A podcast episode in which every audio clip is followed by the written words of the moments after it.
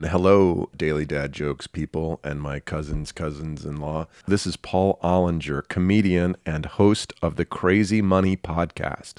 I have some money themed dad jokes to share with you today.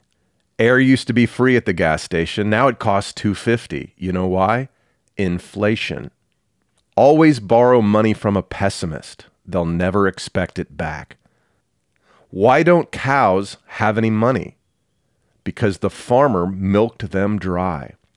I won $3 million in the lottery last week, and I decided that I should share my good fortune by donating a quarter of it to charity. Now I only have $2,999,999.75. Where does Dracula keep his money? In a blood bank. Where do polar bears keep their money? In a snowbank. How do dinosaurs pay their bills?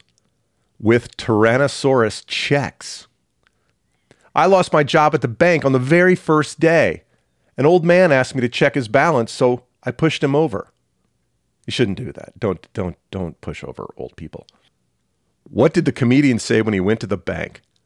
This is a stand up. Did you want to hear a joke about pizza? Nah, it's too cheesy. Where does a dad keep his list of dad jokes? In a database. Surely someone has used that one before. Do you want to hear a rumor about butter? Nah, I don't want to spread it. Did you see the reviews for the blender? They're mixed. How did the dog fix the lamp? He pugged it in. I used to hate facial hair. Then it grew on me.